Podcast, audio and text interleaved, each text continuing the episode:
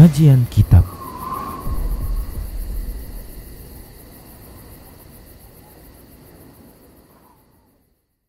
Bismillah. Assalamualaikum warahmatullahi wabarakatuh. Innal hamdalillah nahmaduhu wa nasta'inuhu wa nastaghfiruh wa na'udzu billahi min shururi anfusina wa sayyiati a'malina. Man yahdihillah fahuwal muhtadi ومن يضلل فلن تجد له وليا مرشدا.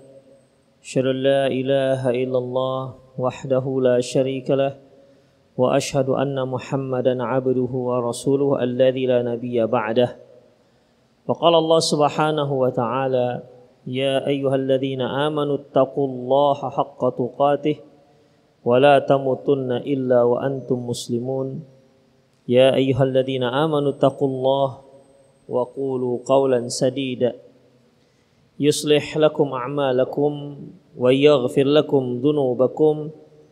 ومن يطع الله ورسوله فقد فاز فوزا عظيما.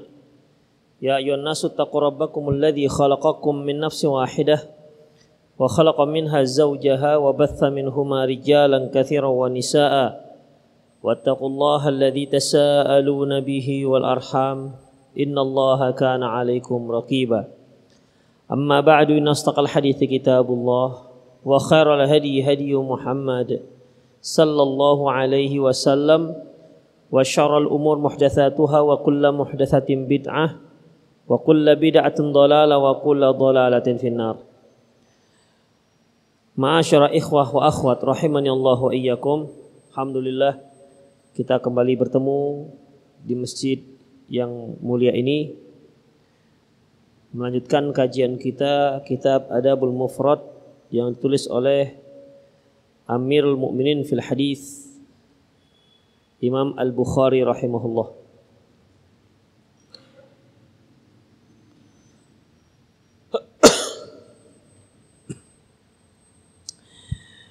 Wa an Abi Mas'ud radhiyallahu anhu qol Dari Abu Mas'ud radhiyallahu anhu dia berkata Kuntu adribu gulaman li Dahulu aku memukul hamba sahayaku ataupun pembantuku. Fasami'tu min khalfi sautan. Saat itu aku mendengar suara yang berasal dari belakangku. I'lam Aba Mas'ud. Suara itu menyatakan, Ketahuilah wahai Abu Mas'ud. Ketahuilah wahai Abu Mas'ud. Lallahu akdaru alaika minka alaihi. Ketahuilah wahai Abu Mas'ud. Sungguh Allah lebih berkuasa terhadap dirimu ketimbang kamu terhadap dirinya nya di sini maksudnya pembantu yang dia pukul. Faltafattu fa idza huwa Rasulullah sallallahu alaihi wasallam. Aku pun menoleh ke arah dari mana sumber suara tersebut. Ternyata dia adalah Rasulullah sallallahu alaihi wasallam. Qultu ya Rasulullah fahuwa hurrun liwajahillah. Kata Abdullah bin Mas'ud, kata Abu Mas'ud, ya Rasulullah, dia merdeka. Dia merdeka. Berharap mengharapkan wajah Allah. Faqal beliau mengatakan lagi Rasulullah Ama in lam taf'al lamassatkan nar. Seandainya itu tidak kamu lakukan, niscaya kamu akan dibakar oleh api neraka. Au lafahatka nar atau kamu dipanggang oleh api neraka. Ikhwatifidin rahimani Allah wa iyyakum. Hadis ini dicantumkan Imam Al-Bukhari di bawah bab adabul khadim. yaitu memberikan adab, memberikan pengajaran, memberikan pelajaran adab kepada pembantu, kepada hamba sahaya. Di mana hal ini terkait dengan pukul. Hukuman pukul. Di hadis yang lalu Yazid bin Abdullah bin Qusaid yang memukul pembantunya, yang memukul hamba sahayanya. Kali ini riwayat berasal dari Abu Mas'ud. Dia juga memukul hamba sahayanya. Dan ini merupakan pengalaman. Pengalaman dari seorang sahabat yang bisa kita jadikan ataupun kita ambil pelajarannya. Sebagaimana sebagaimana hadis yang lalu. Kali ini kisah Abu Mas'ud. Dia menceritakan pengalamannya sendiri di mana dia memukul hambanya. Qadrallah pada saat itu Rasulullah ada di belakang Abu Mas'ud saat dia memukul hamba sahayanya. Kemudian Rasulullah Sallallahu Alaihi Wasallam memberikan wejangan langsung dengan mengatakan i'lam ketahuilah ini kalimat ikhafidin sangat tegas kalimat penegas yang sering digunakan baik dalam Al-Quran maupun dalam sunnah Rasulullah demikian juga para sahabat serta para penulis-penulis kitab salafus soleh dalam Al-Quran sering kita dengar. Seperti i'lamu annamal hayatud dunya la'ibu wa lahwun wa zinah wa tafakhurum bainakum matakathurun fil amwali wal aulad. Ketahuilah wahai manusia. Maksudnya kata-kata ketahuilah di sini supaya kita memfokuskan pemikiran kita, perhatian kita tentang apa yang akan diberitakan. Demikian juga ikhwafiddin. Seperti hadis Rasulullah SAW ini. I'lamu ya Abu Mas'ud. Ketahuilah wahai Abu Mas'ud. Supaya Abu Mas'ud radhiyallahu anhu memperhatikan apa pesan setelah kalimat i'lamu ini. Terkadang ikhwafiddin kalimat i'lam ini bukan hanya sekedar apa namanya bukan hanya sekedar agar kita perhatian terhadap info yang akan di, diberitahu tapi juga sekalian memberikan ilmu.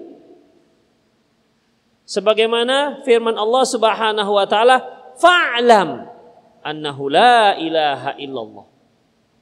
Ketahuilah ini penegas. Sekaligus jadikan ini sebagai ilmu. Ingat-ingat ini jangan diabaikan. Annahu la ilaha illallah.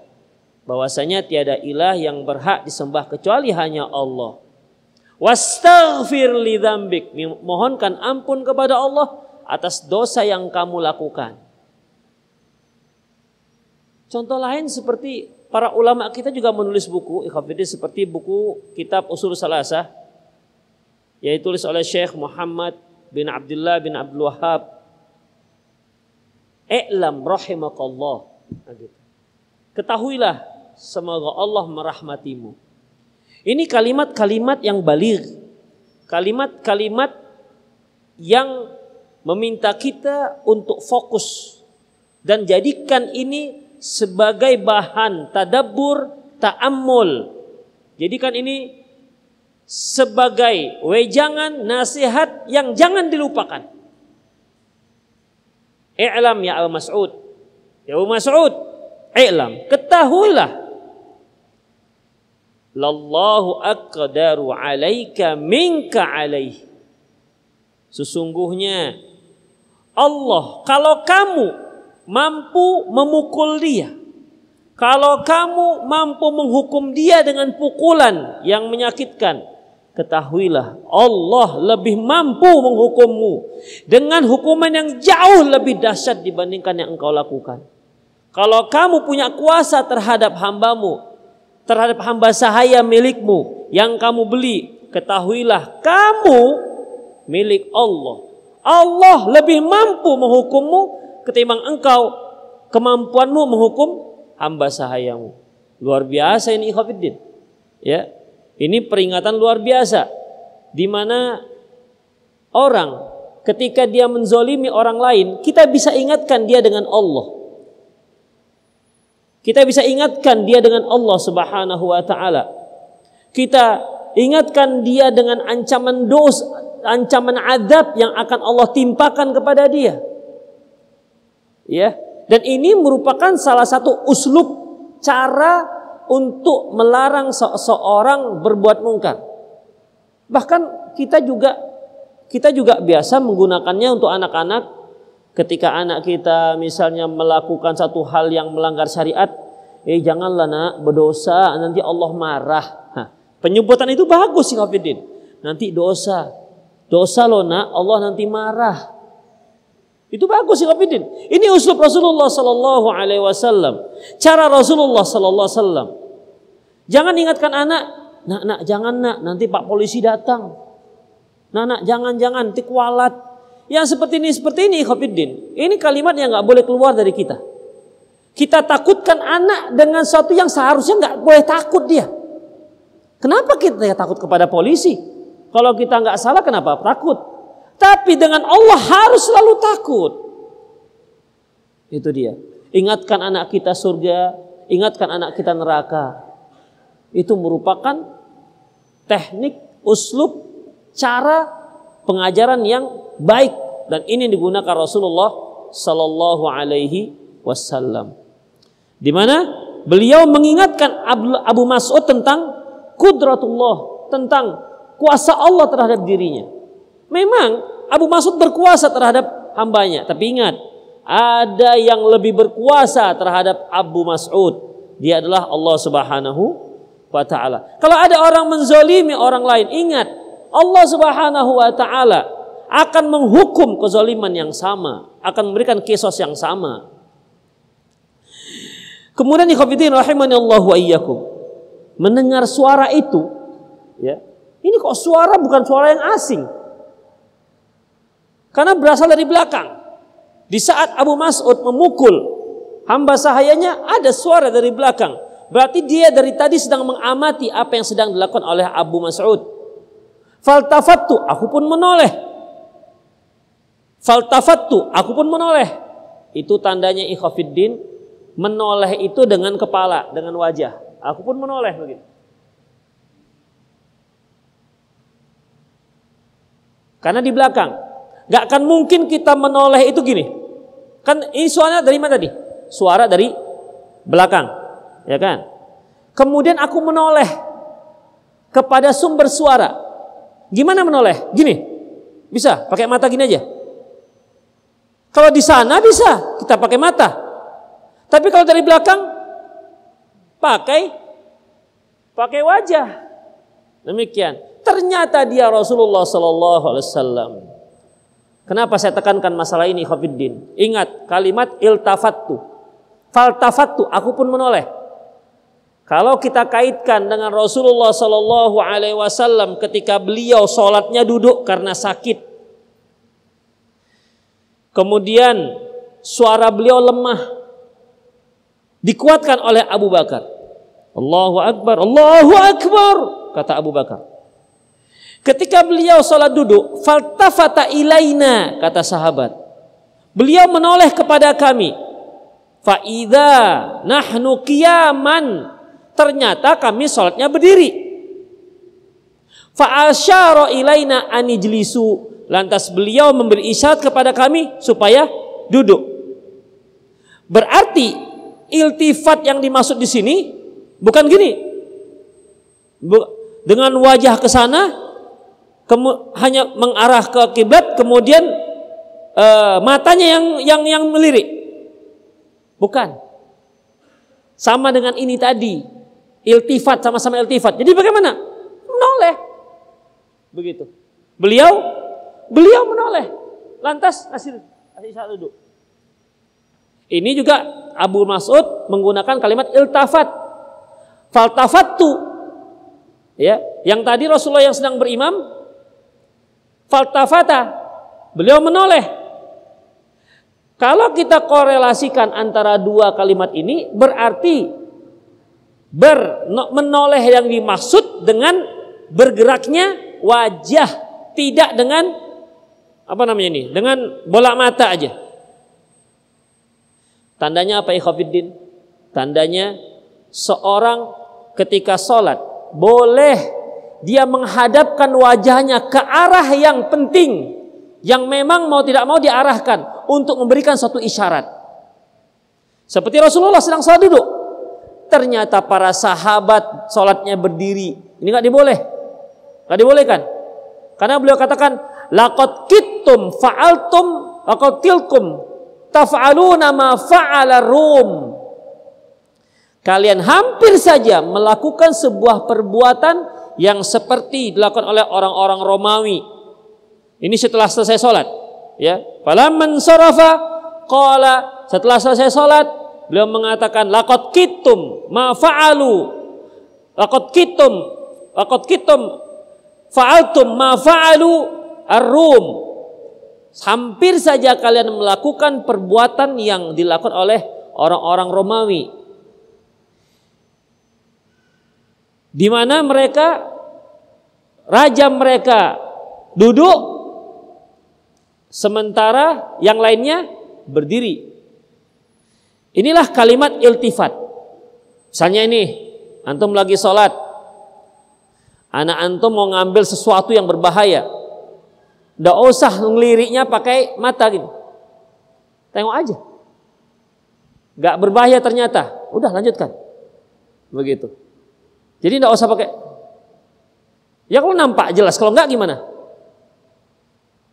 Gak apa-apa. Merengkan wajah, arahkan ke dia. Ternyata aman, lanjutkan sholat. Kalau enggak aman gimana? Kita bergerak. Gerak selamatkan dia, lanjutkan sholat. Begitu ya Khafidin. Ini kalimat iltifat. Karena istimewanya dari belakang. Gitu deh. Menunjukkan perbedaan.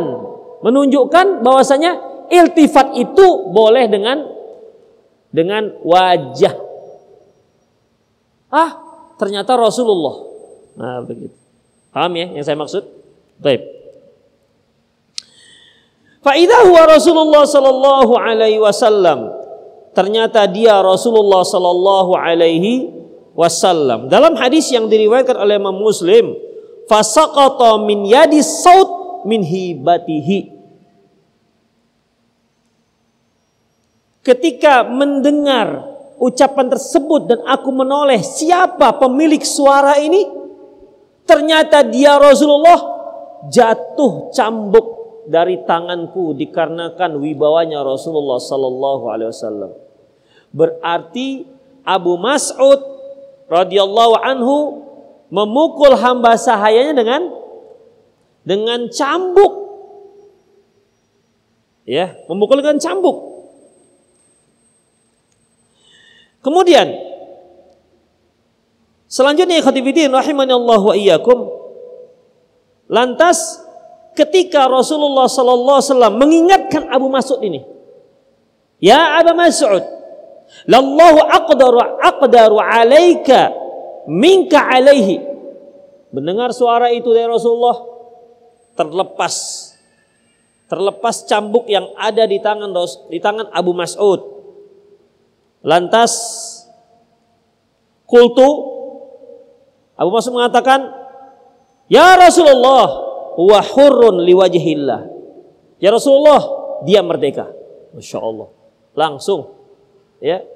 Kan ini peringatan Rasulullah sallallahu alaihi wasallam Ya, ini peringatan langsung dari Rasulullah sallallahu alaihi wasallam di mana ini menunjukkan bahwasanya bagaimana suratu mutaba'atu ashabin Nabi sallallahu alaihi wasallam. Suratu mutaba'ati ashabin Nabi sallallahu alaihi wasallam menunjukkan bagaimana cepatnya para sahabat itu melaksanakan setiap titah Rasulullah sallallahu alaihi wasallam bila tafakkur wala ta'ammul, wala tasawuf.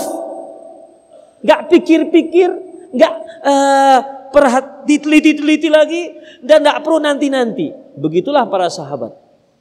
Luar biasanya. Makanya Ikhwanuddin sangat wajar dan memang sangat wajar kalau Rasulullah mengatakan khairun nasi qarni. Sebaik-baik umat adalah sebaik-baik manusia adalah umatku yaitu sahabatku yang hidup pada zamanku. Summal ladina yalunahum, summal ladina yalunahum. Kemudian yang setelah mereka, kemudian setelah mereka. Begini mereka terhadap Rasulullah sallallahu alaihi wasallam. Begitu sami'na wa ata'nya luar biasa ikhwafiddin.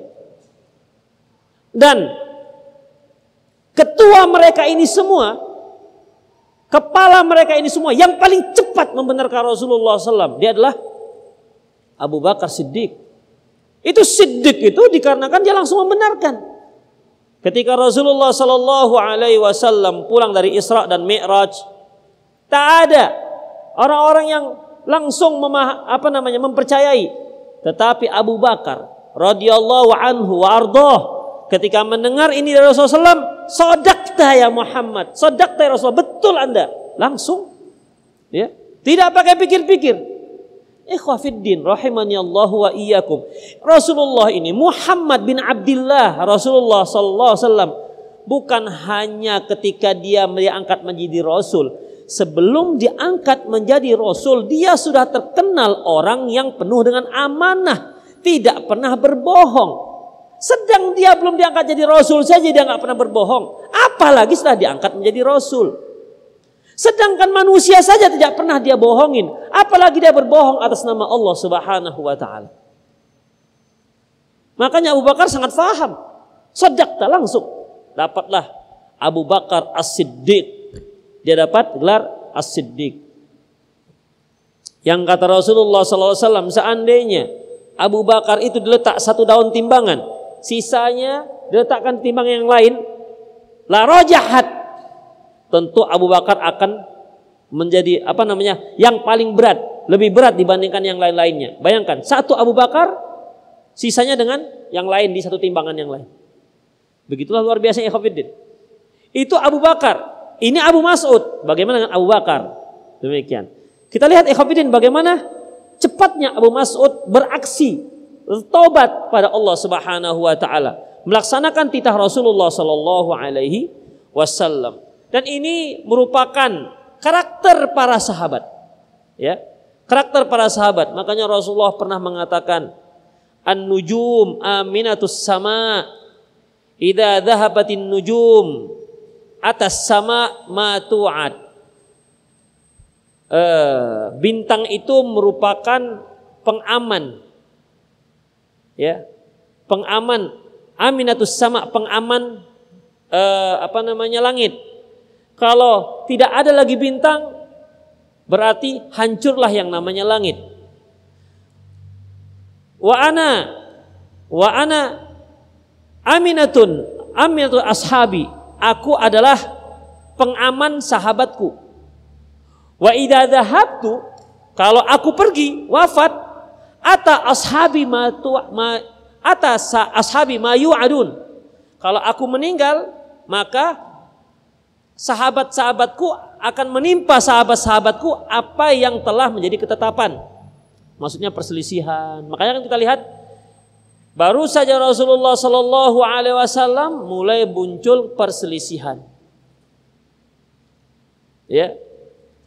Kemudian eh, ini contohnya seperti apa namanya? Mulai ada perselisihan para sahabat. Rasulullah memberikan wejangan pada mereka. Fa innahu may ya'ish ba'di minkum fasayara ikhtilafan katsira. Barang siapa yang hidup setelah wafat nanti, dia akan lihat banyak sekali perselisihan. Kemudian sahabat mengatakan, Rasulullah mengatakan, Ashabi aminatu ummati. Sahabat-sahabatku pengaman umatku. Idza dhahaba ashabi Idza dhahaba ashabi ata ummati ma yu'adun.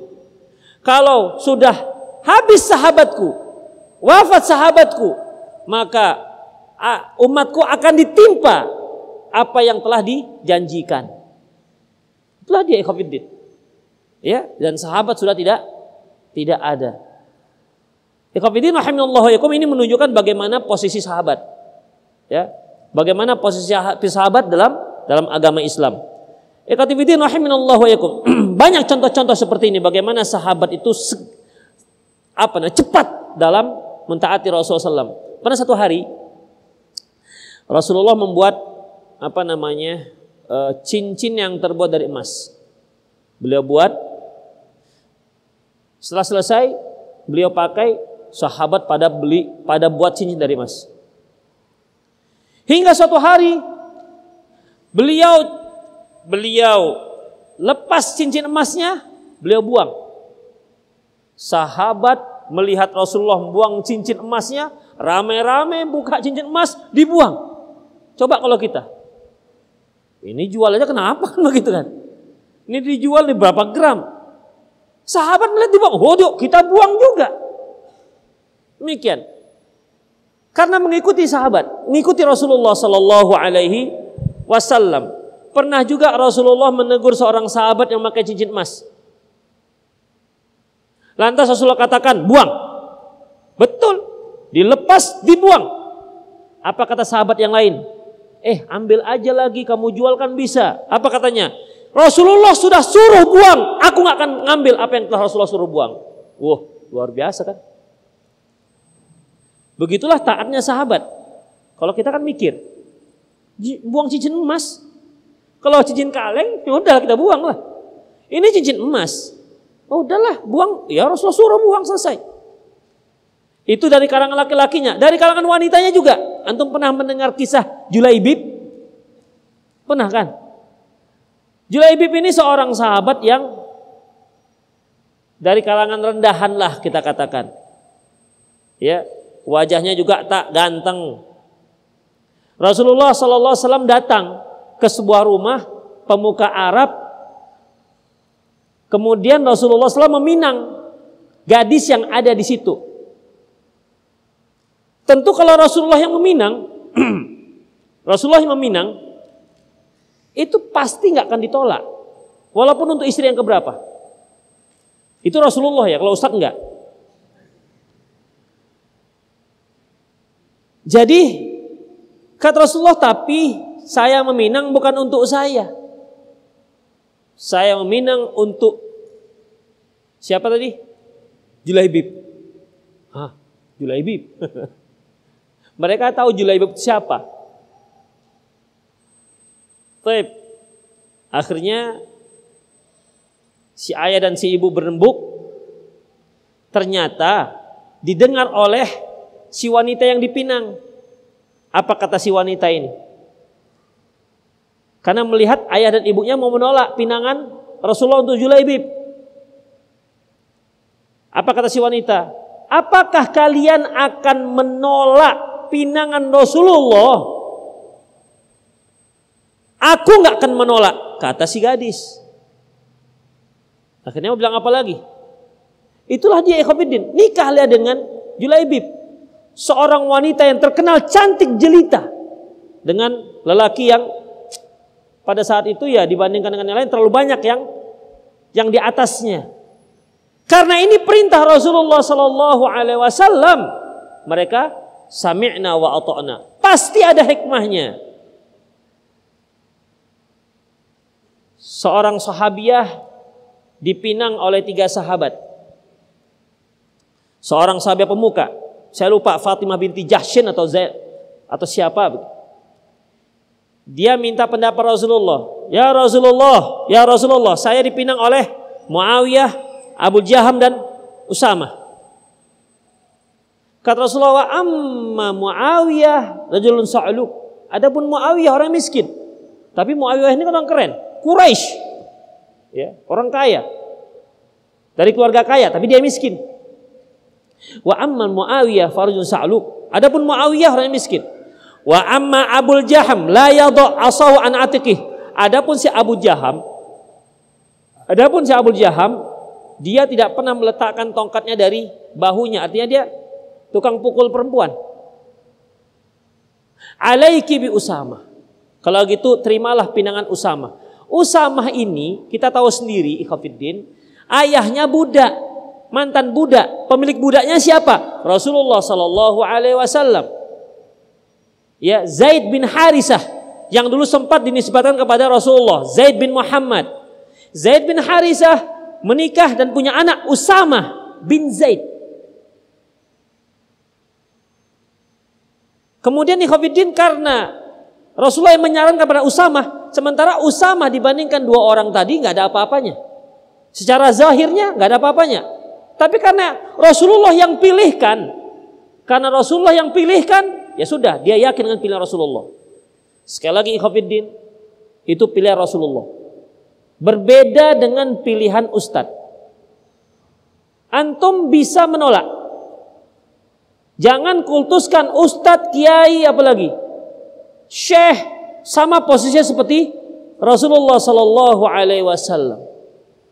Itu ikhafidin rahimani Allah wa iyyakum. Baik, kita lanjutkan. Begitulah bagaimana para sahabat mentaati Rasulullah Sallallahu Alaihi Wasallam. Antum juga pernah dengar kisah para seorang uh, Rasulullah ketika sholat buka sendal. Sahabat rame-rame buka sendal. Nggak perlu tanya-tanya. Pokoknya beliau buka sendal, buka sendal. Beliau buang cincin emas, buang juga. Begitu. Nggak perlu tanya-tanya. Ini pasti ada hikmahnya. Coba orang sekarang. Masya Allah. Profesor. Ketika menyebutkan sebuah syariat, pertimbangan ini, pertimbangan itu. Ini secara culture, wih loh, bilangnya udah susah. Nggak cocok dengan Indonesia. Harus kita sesuaikan. Begini, begitu. Masya Allah. Demikian, Khafiddin. Rasulullah mengatakan kepada seorang hamba saya, Aina Allah, di mana Allah? Datang Ustaz kita sekarang, Ustaz sekarang nggak boleh kita bertanya dengan di mana Allah. Insya Allah. Rasulullah yang bertanya, dia katakan nggak boleh. Jadi kita mau niru siapa? Apa kriterianya yang nggak boleh kita lakukan dengan yang tak dengan harus kita lakukan? Ketika Rasulullah melakukan itu berarti kita boleh melakukan itu termasuk sunnah Rasulullah SAW. Jadi kita boleh bertanya kepada pembantu kita, mau ikut kerjaan saya? Di mana Allah? Allah di mana-mana? Pecat. Bisa. Boleh. Ya, boleh. Ikhwafiddin. Yang katakan, oh nggak boleh kita bertanya di mana Allah. Rasulullah yang tanya kok. Demikian. Jadi nggak ada, nggak usah banyak pertimbangan-pertimbangan. Kalau sudah Rasulullah SAW, kalau sudah syariat yang menetapkan, ketahuilah ikhafiddin bahwa setiap perkara yang diperintahkan, yang dihalalkan dalam syariat itu pasti ada maslahatnya, manfaatnya. Dan setiap perkara yang dilarang oleh syariat pasti ada mudorotnya kalau kita langgar. Faham atau tidak paham? Begitu. Faham atau tidak paham? Selesai masalahnya. Titik. Begitu. Beginilah para sahabat dahulu. Langsung waktu itu juga. Apa kata Abu apa kata Abu Mas'ud? Wa hurrun liwajhillah. Ya Rasulullah dia merdeka sejak sekarang. Insyaallah langsung. Ya. Begitulah sahabat ridwanullahi alaihim ajma'in. Bahkan mereka bukan hanya sekedar ikut langsung sami'na wa atokna dengan tanpa pikir-pikir. Bahkan kalau ada yang menyelisihi Rasulullah, mereka tak segan-segan mencelanya. Abdullah bin Umar meriwayatkan sebuah hadis yaitu sabda Rasulullah sallallahu alaihi wasallam La tamna'u ima Allah al-masajida. Jangan kalian larang-larang wanita kalau mereka mau pergi ke masjid. Kemudian anaknya Abdullah bin Umar, anak anaknya sendiri. Satu riwayat menyebutkan namanya Bilal. Apa kata anaknya? Wallahi lanamna'hunna Demi Allah kami larang wanita pergi ke masjid. Naik sepaning Abdullah bin Mas'ud. Naik. Uhadithuka hadis Rasulullah SAW. Aku ceritakan kepadamu tentang hadis Rasulullah SAW. Jangan melarang kaum wanita pergi ke masjid. Lantas ente katakan akan aku larang. Apa apalagi yang dikatakan oleh Abdullah, Abdullah bin Umar? Wallahi la ukallimuka abada. Demi Allah, sejak saat ini aku nggak lagi ngomong denganmu. Baik habis sampai meninggal. Itu dilakukan oleh Abdullah bin Umar sampai meninggal, tak ngomong dengan anaknya. Gara-gara anaknya menolak hadis Rasulullah SAW. Jadi bukan main-main tuh sahabat-sahabat. Ya, bagi mereka hadis Rasulullah itu luar biasa, sangat istimewanya, sangat mulianya. Gak boleh sembarangan orang menolak-nolaknya. Bahkan wajib untuk diterima tanpa pikir-pikir. Itu yang mereka, itu yang ada dalam kepala mereka.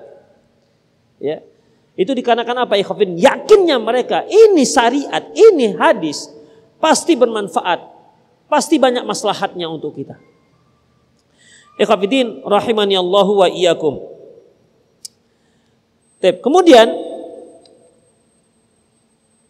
dalam hadis ini juga uh, dalam hadis yang lain Rasulullah SAW uh, eh, bin Mas'ud ada menyebutkan ada tambahan kalimat tapi nggak di sini, nggak di ada belum ini. Ada tambahan kalimat itu juga itu diriwayatkan oleh Abdullah bin Mas, uh, diriwayatkan oleh Imam Muslim. Selain dia katakan aku merdekakan dia karena Allah, lantas apa tambahannya? La adribu mamlukan ba'dahu abada. Demi Allah, sejak saat ini aku tidak akan lagi memukul hamba sahaya. Kan luar biasa ikhwafiddin. Siapa di antara kita yang berani begitu? Ya, misalnya ini kita satu hari marah dengan istri, masakannya nggak enak, kita katakan nggak enak ini gimana sih kamu masak, pedasnya luar biasa, macam neraka jahanam kan, saya begitu, ya. Kenapa saya pakai gunakan neraka jahanam? Karena pernah menggunakan kalimat ini. Jadi ini bukan cerita dongeng. Dia menyatakan kalimat mengungkapkan masakan istri yang kepedasan dengan neraka jahanam. Jadi kalau istri kita mengatakan bang nggak boleh mencela makanan, kalau kita kan mulai eh, eh iya tapi kan banyak kan banyak ngelesnya, ya. Kalau kita ikut sahabat tadi, apa yang kita lakukan? Demi Allah, sejak sekarang aku tak akan lagi mencela makanan. Pakai demi Allah tuh. Itu seharusnya seharusnya begitu. Tapi kan kita nggak berani kalau pakai wallahi. Karena jangan-jangan besok silap gitu. Oke lah minggu ini nggak silap, minggu depan silap. Demikian. Ikhwafiddin, rahimani Allah wa iyyakum. Itu menunjukkan gimana kesungguhan sahabat itu untuk memperbaiki diri mereka tetap di atas yang yang benar.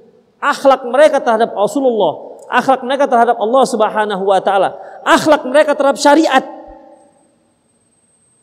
oleh karena itu Abdullah bin Mas'ud pernah mengatakan, "Mangkana minkum mustannan falyastan nabi mangkotmat."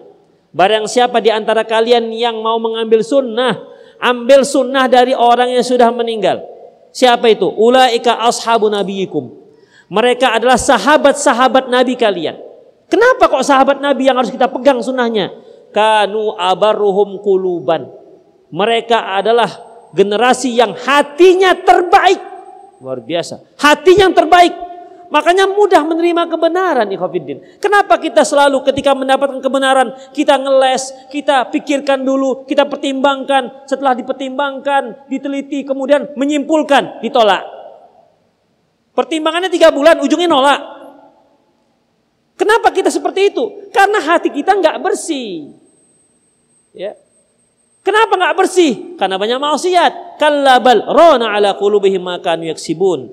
Sesungguhnya hati mereka kotor akibat maksiat yang mereka lakukan. Kata Hasan al-Basri, apabila seorang hamba itu buat maksiat, muncul satu nuktatan sauda, satu bintik hitam. Fa'in zadat zadat, bertambah. Kalau bertambah dosanya, bertambah lagi bintik hitamnya. Terus begitu sampai hitam. Kalau sudah hitam ikhafiddin, hati sudah hitam. Gimana? Lahum a'yunun la yubsiruna biha. Mata mereka punya mata tapi tidak bisa melihat. Lahum adanu yasma'una biha. Mereka punya telinga, tapi tak mendengar. Apakah betul mereka budek, tuli, nggak dengar? Dengar, tapi nggak bisa mendengar kebenaran. Apakah mereka buta, beleng itu buta, gelap dunia ini? Enggak, mereka bisa melihat, tapi mereka nggak bisa melihat kebenaran, susah menerimanya. Kemudian mereka punya hati tapi tidak bisa dibuat untuk berpikir. Kenapa ikhwatiddin? Karena sudah gelap. Sudah gelap. Segala kebenaran yang sampai pada dirinya dipertimbangkan, pertimbangkan, tolak. Pertimbangkan, timbangan, tolak. Demikian. Itu akibat hati. Makanya Rasulullah katakan, "Ala inna fil jasadil mudghah." Ketahuilah, di dalam diri seorang ada segumpal daging. Idza saluhat saluhal jasadu kulluh. Kalau bagus, bagus semua jasadnya. Wa idza fasadat fasadal jasadu kulluh. Kalau rusak, rusak semuanya. Ala wahya qalbu itulah hati. Ikhwatifidin rahimallahu iyyakum. Kanu abarruhum quluban. Itu sahabat Rasulullah yang paling baik hatinya. Wa a'maquhu ilman dan paling dalam ilmunya. Bayangkan ikhwafiddin. Apa ada kebaikan yang apa ada kebaikan lagi lebih daripada ini? Ilmunya dalam, hatinya baik luar biasa. Ada orang punya ilmunya dalam, hatinya keparat, bekarat, keparat dan bekarat. Sehingga apa ikhafidin? Sehingga mengolah-olah syariat. Sahabat itu tulus. Ada orang masalah berita masalah ilmu, cerita ilmu, masya Allah kalah kita. Tapi hatinya penuh hasad, iri, dengki, suzon terhadap orang lain, selalu menilai buruk terhadap orang lain. Padahal kalau dia nilai dirinya, kalau dia mau muhasabah, dia jauh lebih parah ketimbang yang orang yang dia nilai. Itu yang hafidin. Kalau ilmu Masya Allah. Ya. Hatinya baik, ilmunya dalam. Masya Allah. Luar biasa ini. Ya, jarang kita dapatkan orang begini. Hatinya baik, ilmunya dalam. Ada yang hatinya baik, tapi ilmunya Sekedar-sekedar saja.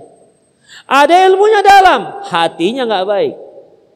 Kemudian wa akalluhum takallufan. Yang paling sedikit takallufnya, artinya kalau nggak tahu ya udah nggak tahu. Nggak terlalu membebankan diri terhadap sesuatu yang mereka nggak nggak tahu. Jangan nggak sok-sok talim gitu lah. Nggak sok-sok alim. Kalau ditanya, ini gimana Pak? Ini mana Ustaz? Uh, Innalhamdulillah. Uh, harus ada jawaban. Padahal kan tidak harus ada jawaban. Kemudian ikhwatiddin rahimani Allah wa iyyakum. Selanjutnya apa kata Rasulullah? Ama in law lam taf'al lamassatkan nar. Ketahuilah kalau seandainya itu tidak kamu lakukan, artinya kamu tidak memerdekakan dia, kamu dibakar dalam api neraka. Kenapa ikhwatiddin kok dibakar? Bukankah boleh menghukum menghukum hamba sayang pukulan? Sebagaimana yang kita katakan dari kemarin-kemarin bahwasanya mukul itu hukuman pukul bukan pertama yang dilakukan, tapi itu yang terakhir, tidak ada cara yang lain. Itu pun ingat. Itu pun ingat. Apabila kesalahan hamba sahaya kita, kesalahan pembantu kita, kesalahan anak kita, kesalahan istri kita, kemudian kita barengi dengan pukulan. Jika kesalahannya setimpal dengan pukulan. Ingat, ini pukulan alternatif terakhir, pemungkas. Ingat itu, bukan yang di awal, terakhir. Apabila pukulan yang kita kita berikan, yang kita pukulkan kepada orang yang bersalah, orang bawahan kita, jika setimpal maka hukumnya mubah. Kalau ternyata hukuman pukulan kita lebih ringan ketimbang kesalahan, maka itu termasuk kebaikan kita. Kita memaafkan. Tapi ingat, kalau ternyata pukulan kita lebih berat ketimbang kesalahan yang dilakukan bawahan kita, maka ini yang dikatakan Rasulullah. Kalau kamu tidak merdekakan, kamu dibakar dalam api neraka. Kenapa ikhwafiddin? Karena dia telah menghukum lebih dari kesalahan. Dan ini zolim. Ya. Setiap kezaliman akan dipertanggungjawabkan di hadapan Allah Subhanahu wa taala nanti di hari akhirat. Adzulmu dzulumatun yaumal qiyamah. Kezaliman itu merupakan kegelapan nanti di hari kiamat. Makanya nggak mudah memberikan hukuman pukul ikhafiddin, nggak mudah. Ya, sekali lagi nggak mudah. Namanya orang mukul itu biasanya emosional. Yang lalu telah saya singgung. Boleh kita mukul silahkan, silahkan. Kita dipukul orang, kita boleh balas, boleh.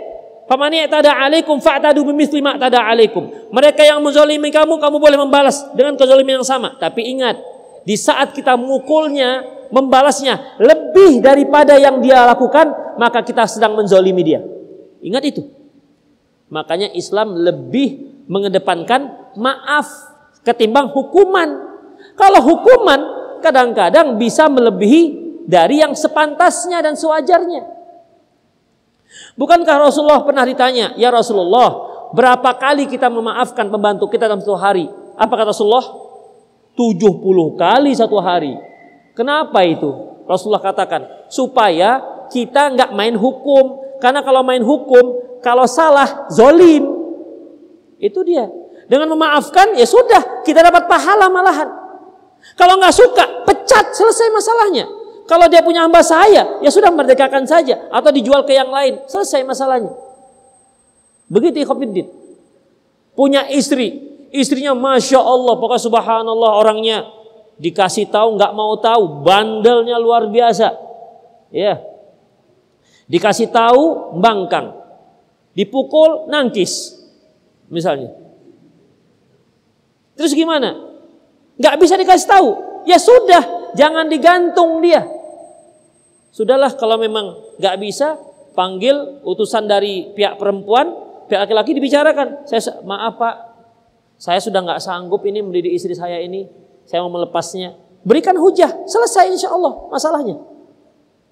Ya, jangan sudah babak belur anak orang, kupak kupak, uppercut kiri, uppercut kanan, jab kiri, jab kanan, KO, satu, dua, tiga, sampai lima belas nggak bangun-bangun dia. Udah kalau gitu ku cerai. Astagfirullah. Kalau nggak bangun dicerai. Ikhafiddin rahimani Allahu Itu zalim namanya. Itu zalim. Jadi sekali lagi jangan sekali-sekali menggunakan pukulan. Ya. Kalau kita tidak pandai mengagak-agak pukulan itu sesuai dengan kesalahan. Kalau enggak ini nih, diancam neraka. Demikian ikhwatiddin rahimani Allah wa iyyakum. Itu sajalah untuk hari ini semoga bermanfaat. Aku lu qauli hadza wastaghfirullah li wa lakum muslimin innahu. Silakan jika ada yang mau bertanya atau melalui pesan singkat 0895 6113 27778.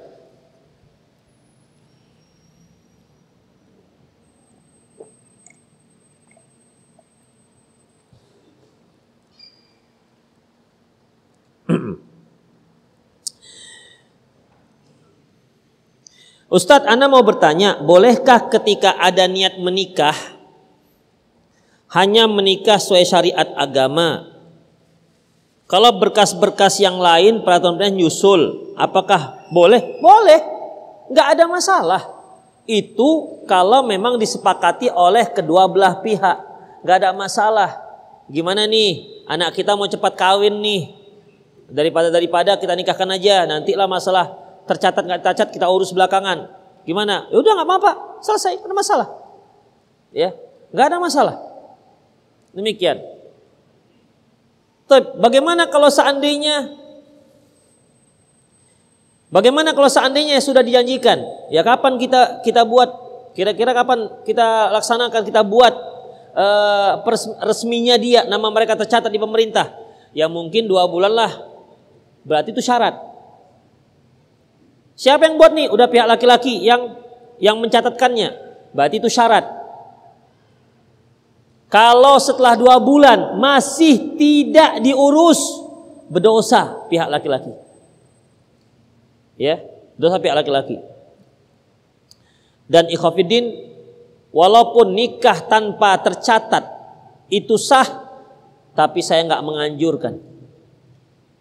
Nggak menganjurkan upayakan tetap harus sah tercatat di depart, di kantor urusan agama.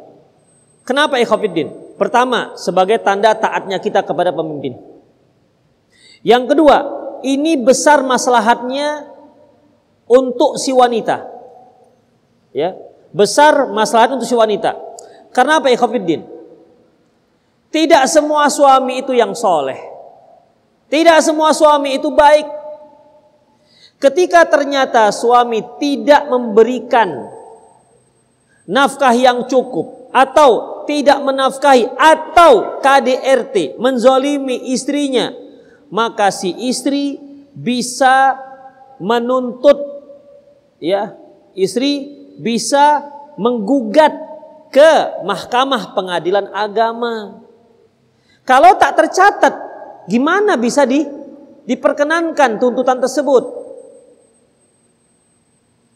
Ya dia bisa tergantung atau suami tiba-tiba pergi lama entah ke mana.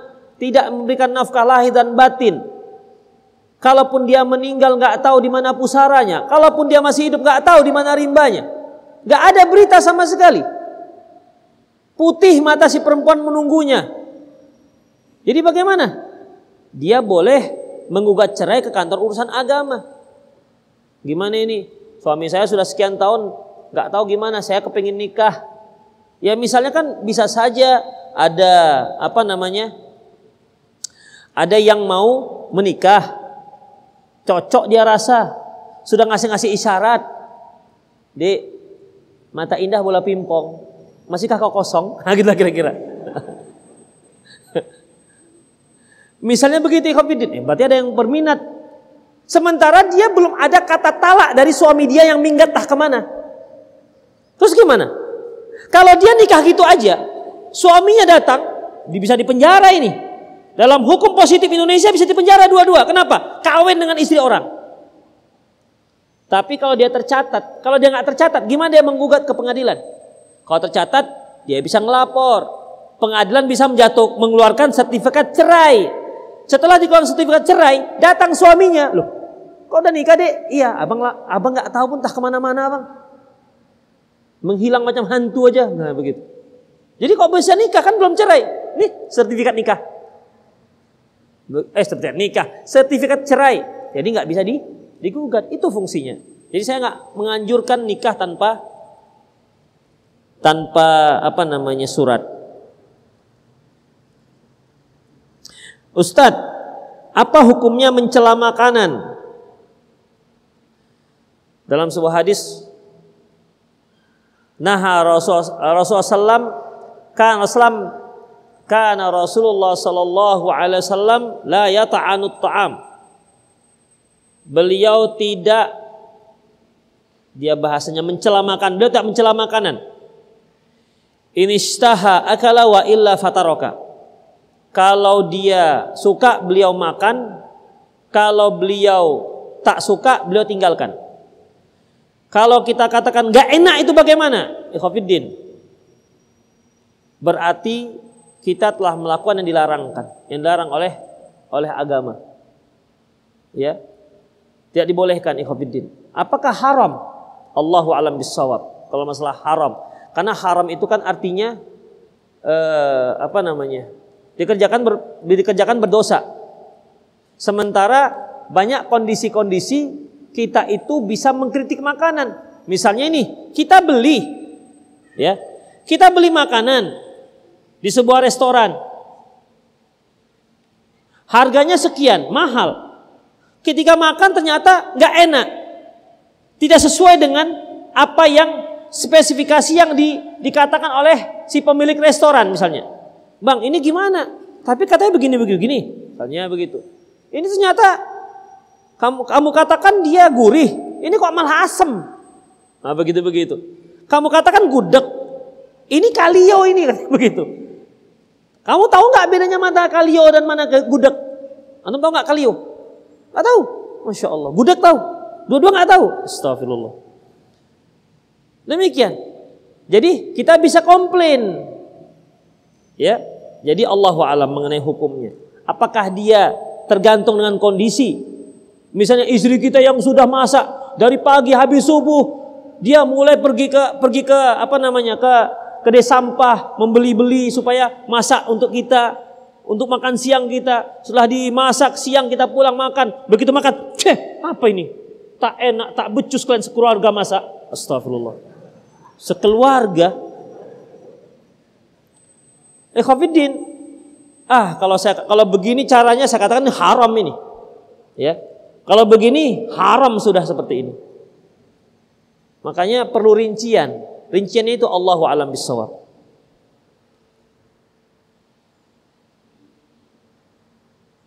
Ustadz, apakah memakai perhiasan emas tidak dibolehkan bagi akhwat di depan umum? Terkait ada hadis yang mengatakan bahwa sebaik-baik perempuan adalah perhiasan untuk suaminya. Allahu alam bisawab. Kalau Syekh Muhammad Nasr Albani menyatakan kalau pakai cincin boleh. Ya, pakai cincin boleh untuk kaum perempuan.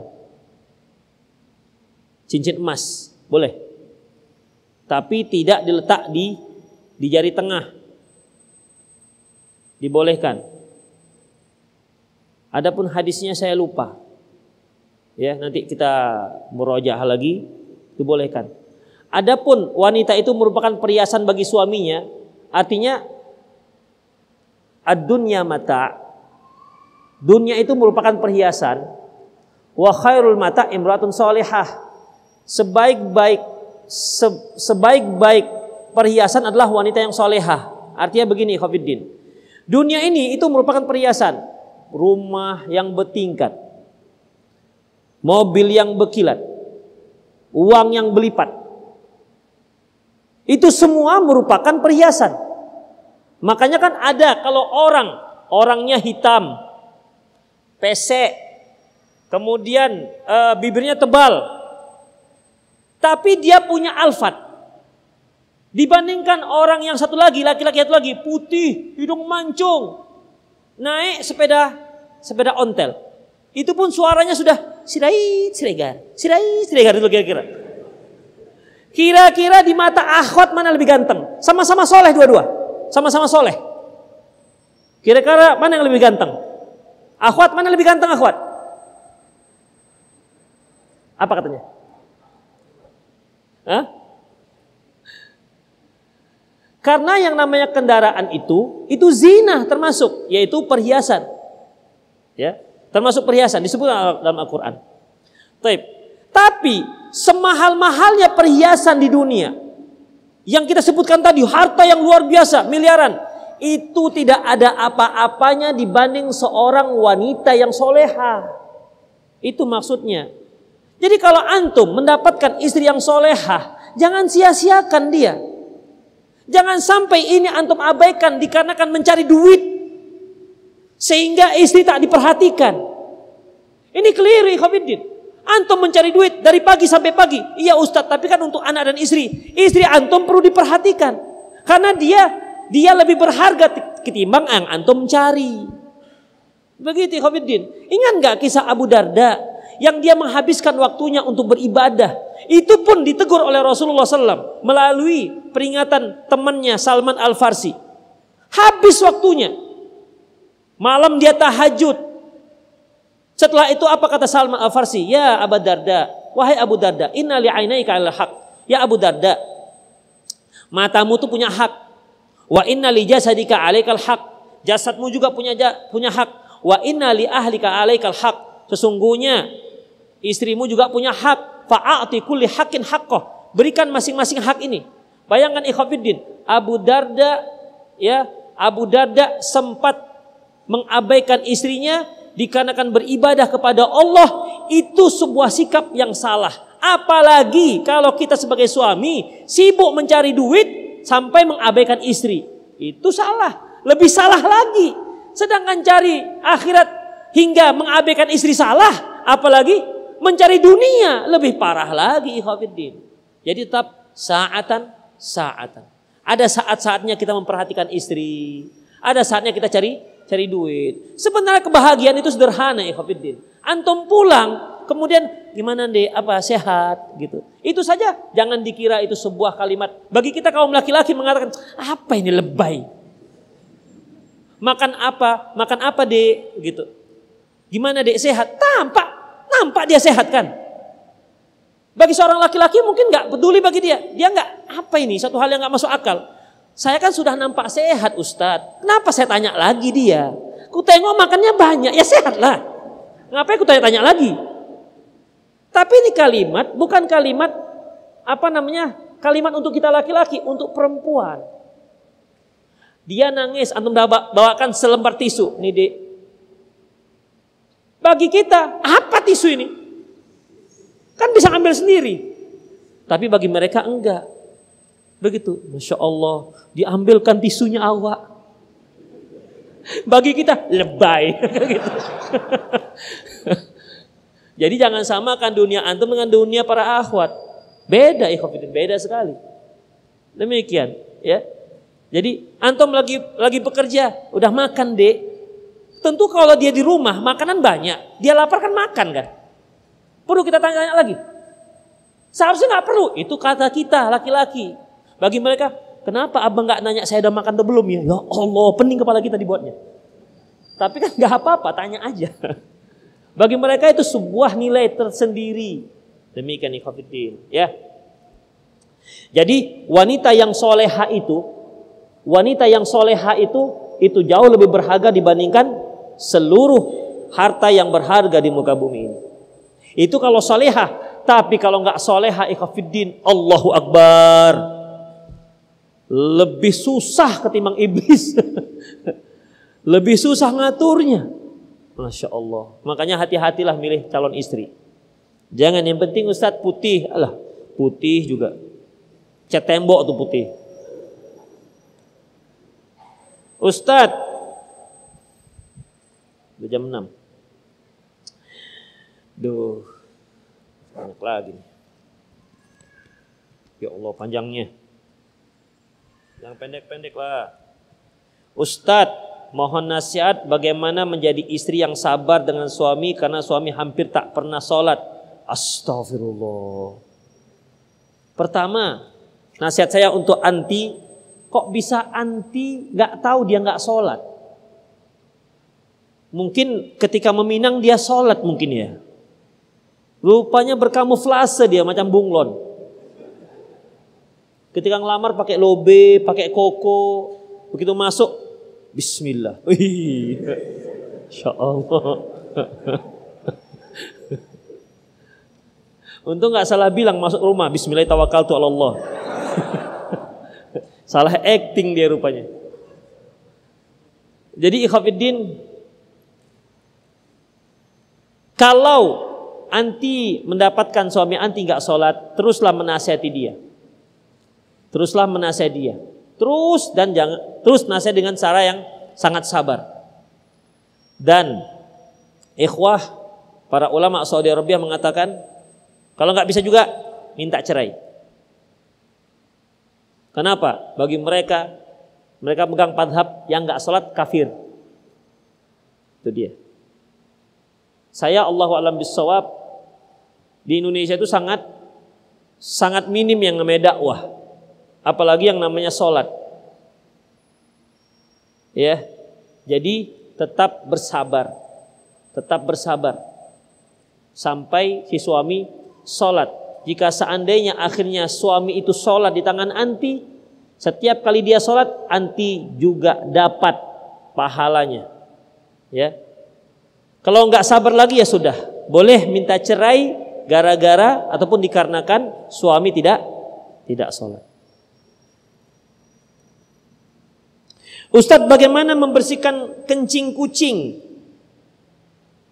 Ya antum ambil aja air, buka keran, colokkan selang, semprot, selesai.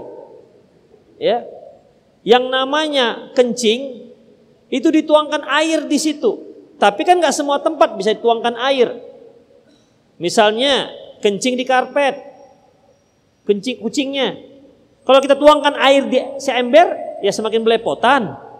Jadi bagaimana? Ya dicuci, ya di tempat kencing itu aja. Intinya kalau air, air kencing, ya air kencing kucing itu najis dan harus dicuci ketika tempat tersebut terkena air kencing kucing. Kalau dia berupa tanah, tuangkan air ke atas tanah tersebut. Lebih bagus lagi, antum tak usah pelihara kucing supaya nggak dikencingin. Apalagi kucing-kucing jantan. Dia selalu buat tanda kekuasaan dia dengan ngencingi. Sepeda motor saya sering dikuncing kucing. Sut, ini kencing kucing ini. Mungkin dia katakan ini kuasaku. Dalam hati saya katakan saya lebih berkuasa. Oke lah ikhwafiddin, sudah jam 6 lewat. Semoga apa yang kita bahas bermanfaat. Aku qauli hadza wa astaghfirullah li wa lakum muslimin innahu wal ghafurur rahim. Subhanakallahumma wa bihamdik asyhadu an la ilaha illa anta astaghfiruka wa atubu ilaik. Wa sallallahu ala Muhammad wa ala alihi wa ashabihi ajma'in. Wa akhir da'wana alhamdulillah rabbil alamin. Assalamualaikum warahmatullahi wabarakatuh.